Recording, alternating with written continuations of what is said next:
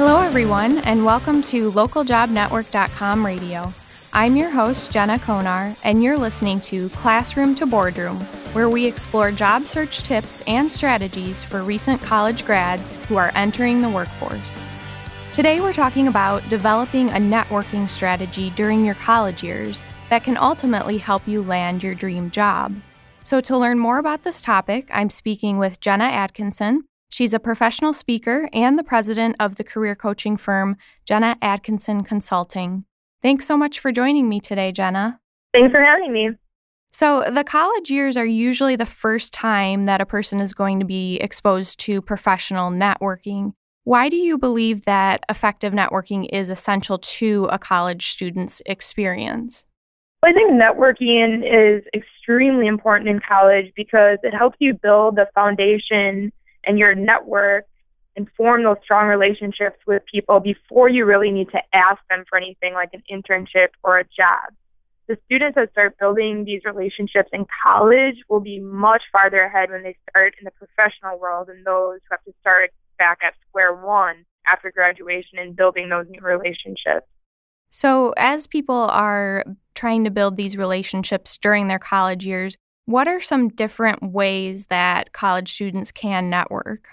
I think a lot of times when people think about networking, they think about, you know, a crowded room of people or mm. events on campus, or if you're out of college, you know, business events where you're potentially surrounded by a bunch of strangers and that can be really intimidating for people. But really, networking is just about building relationships. And I think a more efficient way to network is to specifically identify people who can help you achieve your goals, whatever they may be. It's getting to personally know, you know, that college professor or maybe even an executive at a local company. With the internet, so much information is just right at your fingertips. So mm-hmm. even with a little effort on your part, it should be pretty easy to find contact information and to reach out to people. Once you get that information, I would set up a time to grab coffee or lunch or just meet up at their office, but always make sure the location is most convenient for that other person.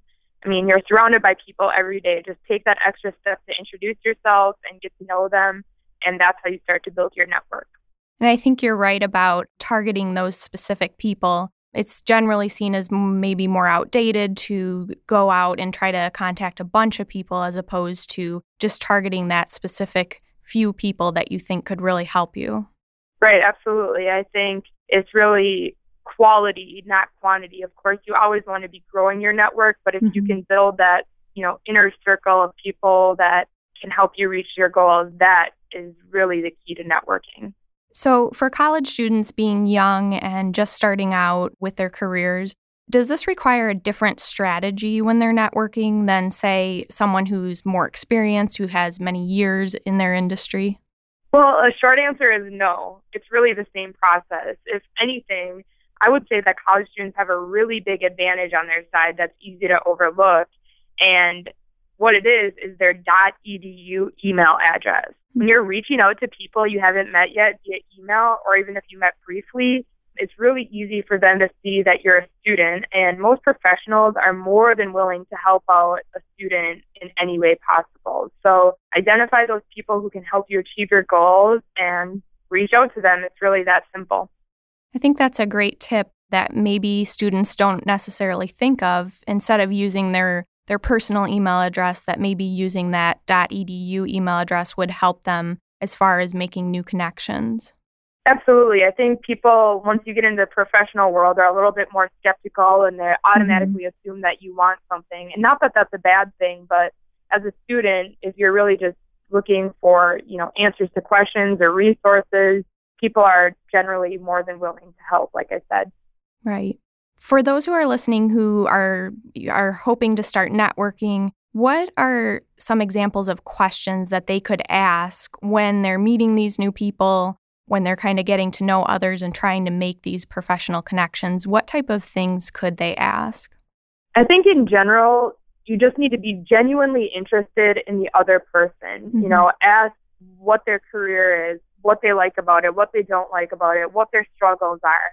My personal favorite question to ask when I'm networking or meeting someone new for the first time is, how can I be a resource for you? And even as a college student, there's plenty of ways that you can be a resource for someone. So when you meet someone new, the first thing that normally comes into their heads is WIFM.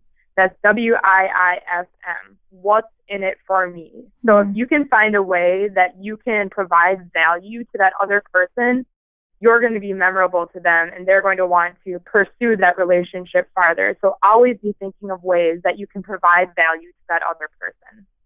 And I think that's a great tip to kind of build that foundation or that relationship, especially when in the future you may need their help in return. They probably would be more than willing to help you. Absolutely. Most colleges and universities have networking or job fair events for their students, which are great for the students to attend. But beyond their own university, how can students find other networking opportunities? Well, I think the obvious one is just to hop online, do a mm-hmm. quick Google search for your area. You can find young professionals groups or business groups.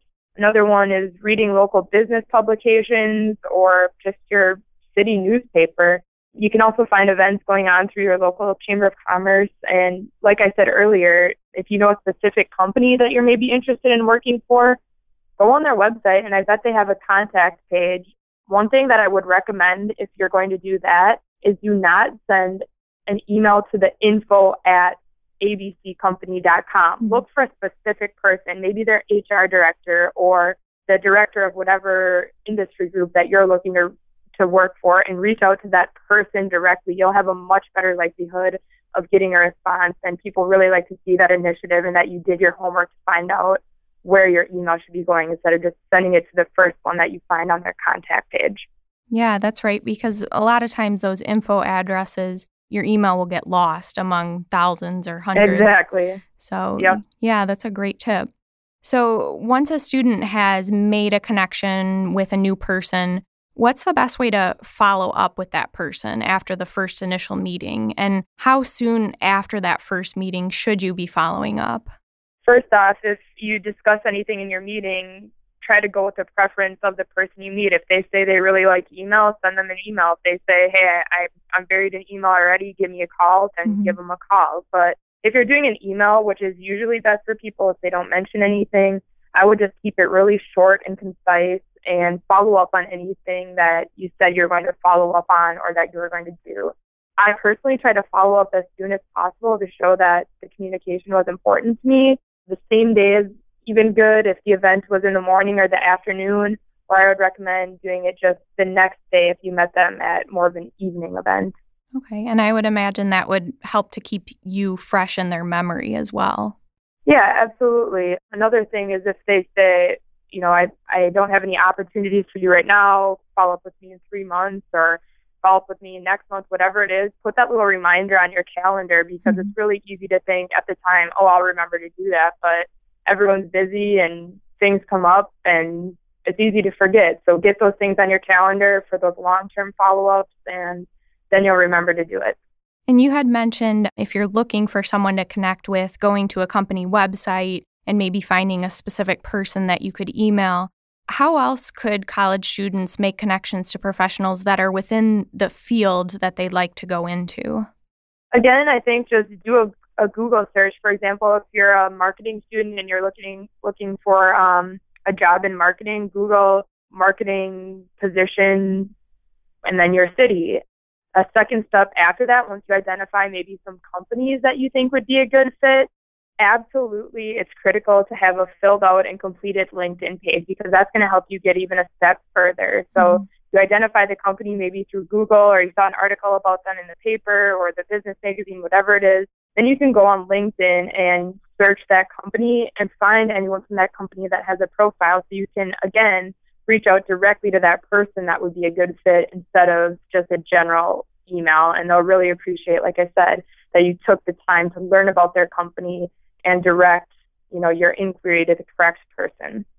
So, say you are interested in a potential career at that company. Is that something you should bring up in the initial email, or should you wait until you've developed a little bit more of a relationship with this person until you ask about that? I think it's okay to be really upfront. Mm-hmm. And I mm-hmm. think there's a way to do it tactfully. So the job market is really competitive right now. So for one position, companies could be getting, you know, tens, even hundreds of resumes. So you really need to find a way to differentiate yourself. And I think doing that background research and really truly showing interest in their company is important. And it's also an interesting time because companies are also looking for qualified people and talent. So as much as they're interviewing you, you're also kind of interviewing them to make sure they're the right fit. So when you reach out to that person, like I said, I would just be really upfront. I'm interested in ABC company. Would you be willing to grab lunch or grab coffee to tell me more about your position and about the company? I'd love to learn more and see if it might be a good fit for me. And I think they really appreciate that. Hey, here's my, you know, you're not just sending, here's my application, here's my cover letter, and you mm-hmm. don't really know a lot about the company, but kind of taking it slowly and saying, I am looking for a job. I just want to take that next step and learn more to see if maybe your company is the right fit. And I think you've given us a lot of really helpful practical things that college students can take when they're they're networking and hoping to make that connection that will lead them to their job. So, as we wrap up here, I wanted to give you the floor at the end just for the last minute or so, just to give our listeners any final words of advice that you might have on this topic. So, what would you like to say to them on this networking in order to find your job? I think there's three things. First, like I mentioned, absolutely, if you don't have one already, make sure you get a LinkedIn profile and get it all the way filled out and up to date. More and more companies are going to LinkedIn to look for new talent for open positions. And it's also a great avenue for you to reach out and find those direct connections that you'd like to make. Secondly, when you're networking, don't be afraid to ask for what you want. Take those risks. The worst they can say is no, and only the people that ask are ever going to get it. So take risks, ask for what you want. And then lastly, if you're looking for a great book on networking and more strategies, I always, always, always recommend Never Eat Alone by Keith Ferrazzi. It's one of the best books I've I've ever read and I read quite a bit and it just has really great practical tips for networking and building solid relationships. So definitely check that one out. And with that last bit of advice, we will conclude today's show. You've been listening to our guest, Jenna Atkinson, as she offered her advice on developing a professional network that can help you land your dream job after graduation. Thanks for talking with us today, Jenna. Thank you. To share your comments on this podcast or ideas for another topic, email us at ljnradio at localjobnetwork.com. You can also find us on Twitter under at the LJN. Once again, I'm Jenna Konar, and thanks for joining us.